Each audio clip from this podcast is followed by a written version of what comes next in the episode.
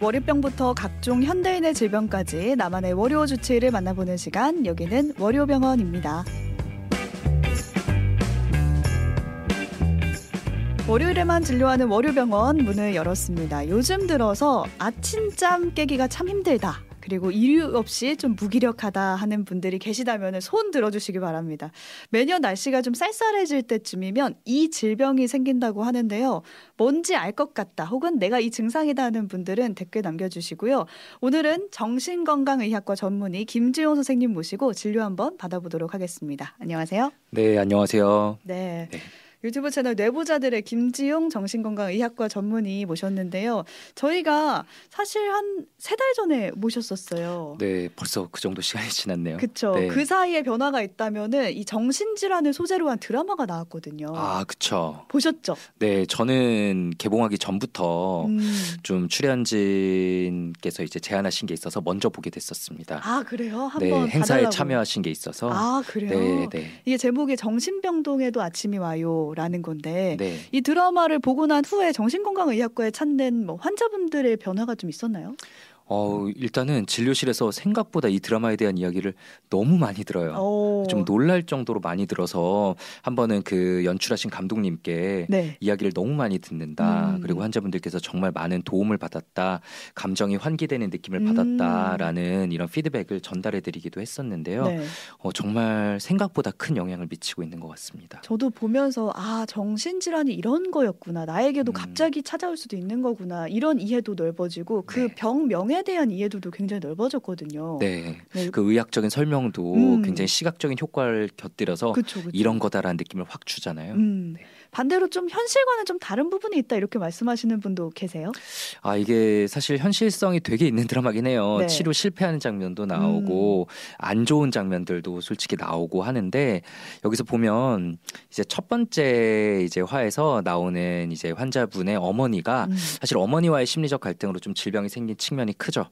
그래서 거기까지는 굉장히 자연스러워요. 음. 그리고 이제 따님의 질환도 잘 못 받아들이고 이러는데 어, 결국 의료진이 이제 설득을 하고 알려주니까 어머니께서 금방 변하시는 모습을 보이거든요. 어, 그래서 되게 감동적이긴 하지만 어, 진료실 오시는 환자분들은 이 얘기를 되게 많이 하시더라고요. 다 그래? 현실적인데 네. 아, 솔직히 누가 저렇게 금방 변하냐. 아 그렇게 금방 바뀔 수가 네, 없다. 우리 부모님은 아, 절대 변하지 않는다. 아, 보통은 어떠신데요?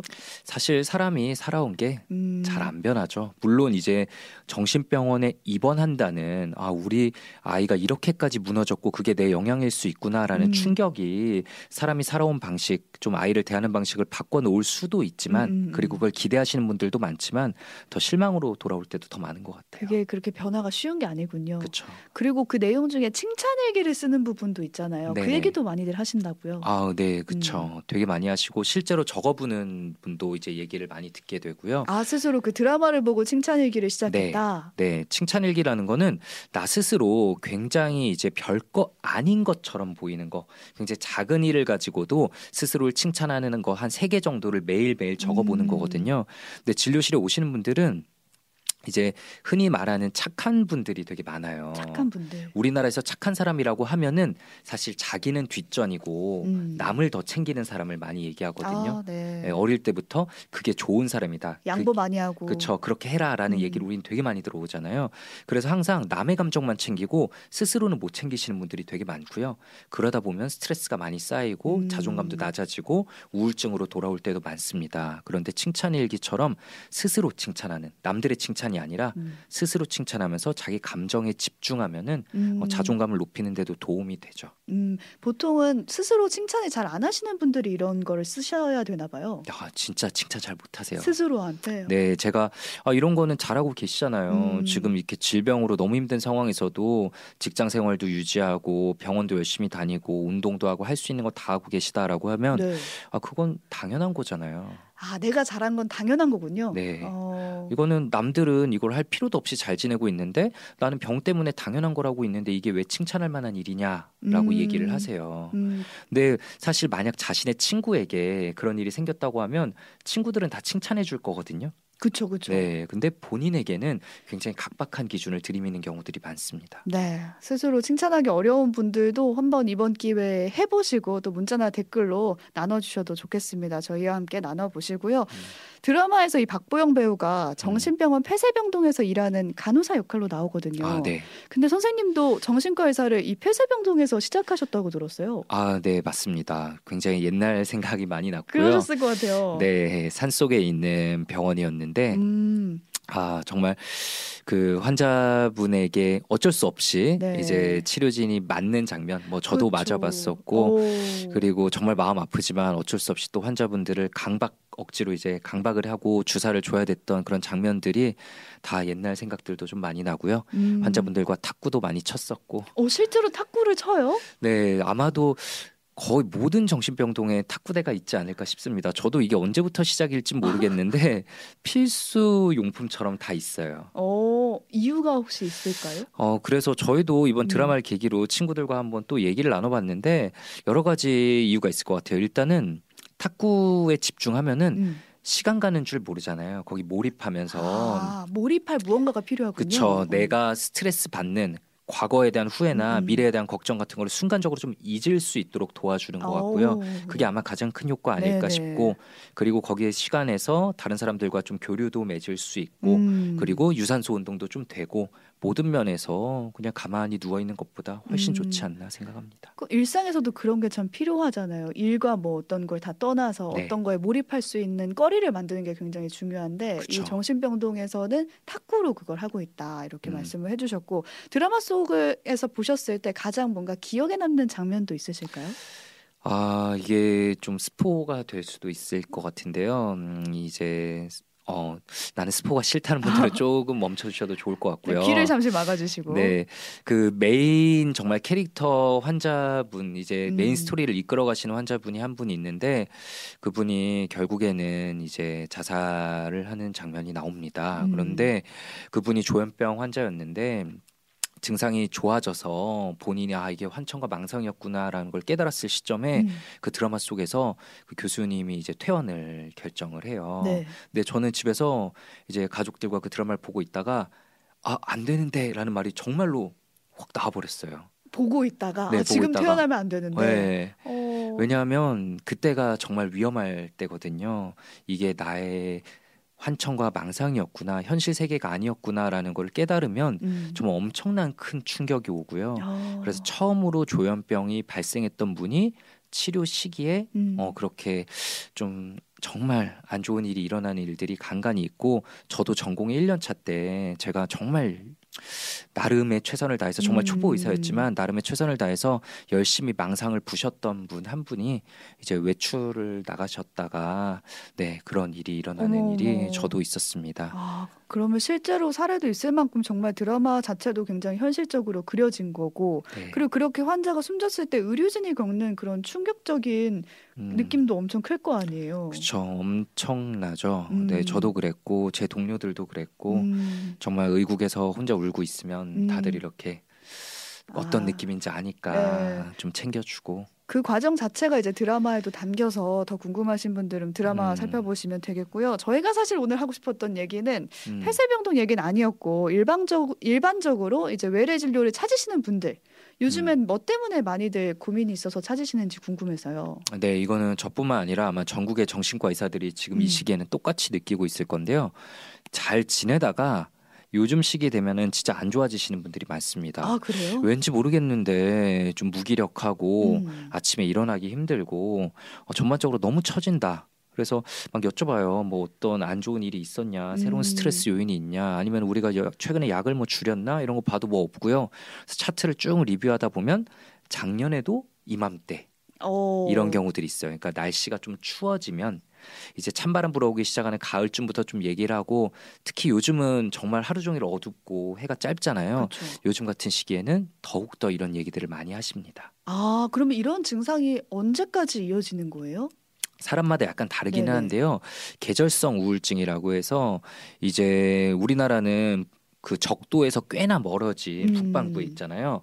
이제 적도에서 멀리 있는 나라들은 겨울 이제 해가 짧아지는 시기가 오면은 사람의 뇌에 들어있는 생체 시계가 반응을 해서 네. 실제로 무기력해집니다. 음. 근데 이게 굉장히 자연스러운 현상이에요. 아 보면은 그냥 누구나 그런 거예요? 어, 그렇죠. 왜냐면 동물들도 음. 이 시기에는 활동을 많이 안 하고 음. 겨울잠을 자기도 하고 식물들도 다 낙엽이 떨어지고 음. 생장을 멈추잖아요. 네. 어떻게 보면 사람도 굉장히 자연스러운 현상일 텐데 어떻게 보면 우리가 1년 내내 똑같이 살아가는 거에 너무 익숙해져 있는 거죠. 그렇죠. 아, 내가 왜 이럴까라고 음. 생각하셨던 분들은 혹시 계절성 우울증은 아닌지 그 음. 증상을 한번 지금 띄워드리고 있는데 네. 체크해 보셨으면 좋겠습니다. 무기력하고 활동이 음. 줄어든다. 식욕이 늘면서 체중이 함께 는다. 잠을 전보다 많이 자는데도 쉽게 피곤해진다. 네. 너무 공감이 되거든요. 네. 겨울이라서 날이 추워져서 잠을 많이 자는 거였군요. 네, 이제 많은 분들이 계절성 우울증 이러면 아, 나는 우울하지 않아. 그러니까 음. 해당이 안 될 거야라고 생각하실 수가 있는데 쉽게 피곤해지고 네. 무기력해지고 식욕과 수면이 늘어나는 게 내 일상생활을 방해할 정도다라고 아. 하면은 계절성 우울증을 의심해 볼 수 있고요. 아, 일상을 방해해야 되는군요. 네, 그렇죠. 그래야 병이죠. 네. 근데 계절성 우울증이 아니더라도 저 역시도 요즘 너무 피곤하고 음. 아침에 유독 일어나기 힘들어해서 음. 제 가족들도 이 변화를 좀 알아볼 정도예요. 오. 요즘 진짜 못 일어나네 이러면서 음. 근데 이런 것들이 어느 정도까지는 정말 많은 사람들에게 자연스러운 현상인 거죠. 음. 그러다가 봄이 되면은 또 자연스럽게 좋아지고요. 아 그래요? 그럼 봄이 음. 되면 또 좋아지는 거예요. 이게 네. 심각하지만 않으면. 네, 해가 이제 또 일찍 뜨고 음. 하루 동안 해가 오래 떠 있기 시작하면은 자연스럽게 다들 액티브해지기 시작합니다. 음, 그러면은 그 여름 정도가 되면은 너무 푹푹 찌고 하니까 다시 음. 또 야외 활동을 줄이고 그러거든요. 네. 그때도 뭔가 이런 계절성 우울증이 올까요? 아, 이게 사람마다 좀 달라요. 예를 들어서 어떤 분들은 나는 여름이 되면 음. 마치 아이스크림처럼 녹아내리거나 음. 아니면은 숨쉬기도 힘들고 너무 쉽게 짜증이 나고 음. 무기력하다라고 하는 분들도 있거든요. 그런데 이제 유병률상 가을 겨울에 더 무기력해지시는 분들이 더 많은 거는 사실이고요. 음. 아까 말씀드린 것처럼 이 위도에 따라서 달라집니다. 네. 그래서 미국에서는 이런 연구가 꽤나 잘 돼 있는데요. 왜냐면 땅이 너무 넓다 음. 보니까 다르잖아요. 그래서 뭐 플로리다 같은 곳에서는 이 계절성 우울증을 겪는 사람이 1%도 안 된다고 해요. 근데 오. 알래스카의 경우에는 계절성 우울증이 한 9% 정도 된다. 어. 네, 그리고 네, 날씨의 영향을 많이 받네요. 그쵸 진단이 9%니까 음. 실제로는 훨씬 더더 많죠. 많겠죠. 오. 나도 모르는 사이에 우리가 이렇게 계절성 음. 우울증을 겪을 수 있는 건데 내가 나약해서 그래 이렇게 생각했던 분들이라면 이번 음. 기회에 그게 아니라 자연스러운 거다 이렇게 느끼셨으면 좋겠고 네. 이걸 좀 극복하는 방법이 있을까요? 어 일단은 햇볕을 좀 많이 쬐셔야 됩니다. 햇볕을 쬐라. 네, 이게 사람이 무기력해지면은 네.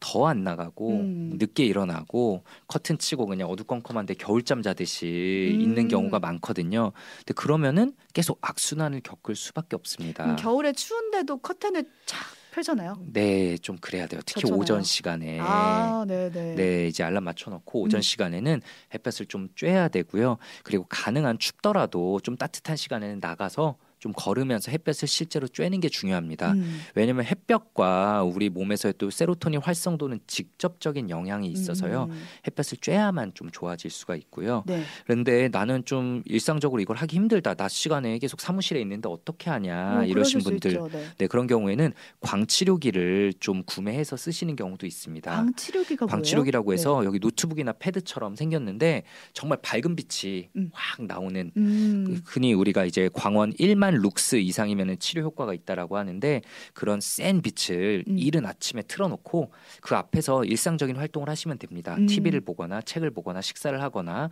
이러면은 우리 뇌에서 아 이제 햇볕을 쬐고 있구나라고 받아들이면서 세로토닌 활성도가 좀 올라갈 수 있어요. 네, 만약에 야외 활동이 어려우신 분들은 이런 방법도 있다라고 알아주시면 되겠고 두 번째 방법은 뭐가 있을까요?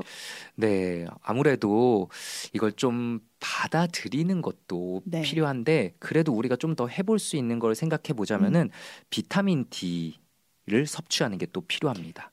제가 먹고 있는 영양제 중에 음. 비타민 D가 포함되어 있는 종합 비타민제가 있거든요. 네. 그것도 괜찮은가요? 그것도 안 먹는 것보다는 낫고요. 음. 근데 내가 이거 좀 겨울에 무기력이 확실히 더 심하다라는 음. 분들은 비타민 D 단독으로 있는 음. 비타민 D를 드시는 것도 좋고요.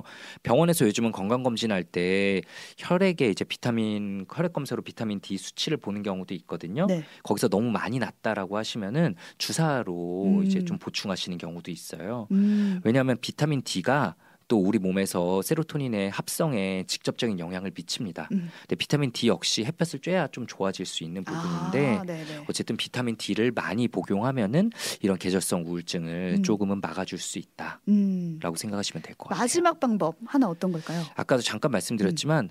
어느 정도는 받아들여야 됩니다. 아 계절성 우울증이 있다라는 거. 네, 사실 생각해 보면 네. 예전에 우리가 한번 살 때를 생각해 보면 어, 저희 선조들은 겨울에는 아마 집에서 많은 시간을 보냈을 거예요. 음. 왜냐하면 농사를 지을 수도 없고 밖에 이렇게 많이 다닐 수도 없고 그쵸, 네. 아마 실내에서 좀 활동량 적은 시기를 보냈을 겁니다. 음. 그게 굉장히 자연스러운 어떻게 자연의 섭리고요.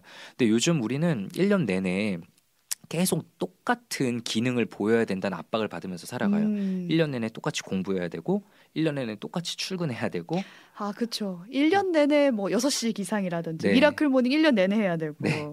그게 의지가 강한 사람, 음. 어, 잘 사는 사람의 척도처럼 보이는 경우가 있는데 아, 거듭 말씀드리지만 우리가 이 지구상에 살고 있는 생명체로서 어쩔 수 없는 부분은 있어요. 음. 그래서 그 흔히들 말하는 행복 수치가 가장 높은 나라들 얘기하면 이제 북유럽의 나라들 네. 얘기를 하잖아요. 근데 북유럽의 나라들도 어쩔 수 없이 계절성 우울증은 굉장히 많이 겪습니다. 음. 근데 그럼 그 사람 사람들은 어떻게 좀 행복할 수 있냐 음.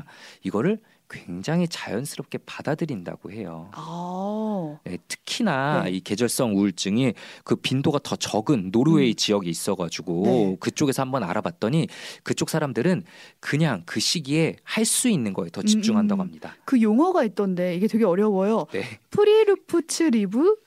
네.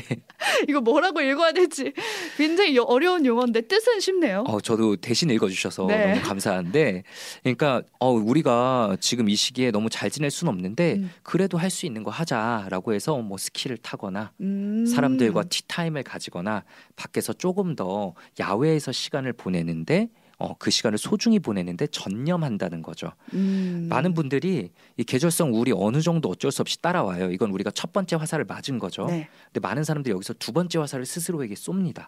나는 왜 이렇게 무기력할까? 아. 나는 올해 또 아무것도 못했는데 연말까지 이렇게 무기력하게 보내는구나. 음. 나는 역시 어, 부족해. 나는 안될 사람이야. 나약해. 음. 이렇게 두 번째 화살을 스스로에게 쏘면서 더 스트레스를 크게 받는 법이거든요. 음. 그래서 그저 받아들이는 거. 눈이 오면 눈이 오는 대로, 음. 비가 오면 비가 오는 대로 그냥 야외에서 활동하는데 전념하고 일상에 전혀 지장을 받을 필요가 없이 일상을 살아내라 이런 뜻인 것 같네요. 네, 음. 그냥 우리에게 맡겨지는 변화는 어느 정도는 받아들이고 아 근데 또 그래도 이 와중에 할 수 있는 거 하자. 음. 일상을 살자라는 거죠. 네. SHS님이 계절도 있고 한 해를 마무리하면서 내가 이룬 성과를 남들과 비교를 하면서 우울해지기도 하는 것 같다라고 아, 하시네요. 까지님도 한 해를 마무리하는 게 꽤 허무하더라고요.라고 보내주시네요. 네, 이거 정말 많이 듣고요. 음. 아 우리나라는 좀 뭔가 정해놓은 것 같은 게 많아요. 서른이 되면은 막 이쯤 해야 되고 네. 마흔이 되면 이쯤 해야 되고 이런 게 정해놓은 게 너무 많잖아요. 뭐 집은 언제쯤 사야 되고 차는 네. 뭐 정도 끌어야 되고 막 이런 것도 많고요. 결혼도 아, 해야 되고 그쵸. 애도 해야 되고. 그래서 제가 이제 병원에서 제 전자 타트에 뜨는 나이는 막 음. 25세, 26세쯤인데 이렇게 얘기를 하세요. 아 이제 서른도 거의 다 됐는데 이제 서른인데 어 막 나는 이룬 것도 없고 올해도 이렇게 없고. 갔다라고 음. 엄청 압박감을 받으시는 거죠. 음. 근데 거듭 말씀드리지만 지금 할 수 있는 거에 집중하는 게 우리가 지금이라도 챙길 수 있는 방법인 것 같습니다. 네. 그 우리가 사계절의 변화를 좀 자연스럽게 받아들이는 것처럼 기분의 변화도 좀 자연스럽게 음. 찾아올 수 있는 거다. 이렇게 생각하시면 우울해지는 걸 조금 더 방지할 음. 수 있지 않을까라는 생각이 듭니다. 월요병원 오늘 진료는 여기까지고요. 김지용 정신건강의학과 전문의와 함께 했습니다. 고맙습니다. 네, 감사합니다.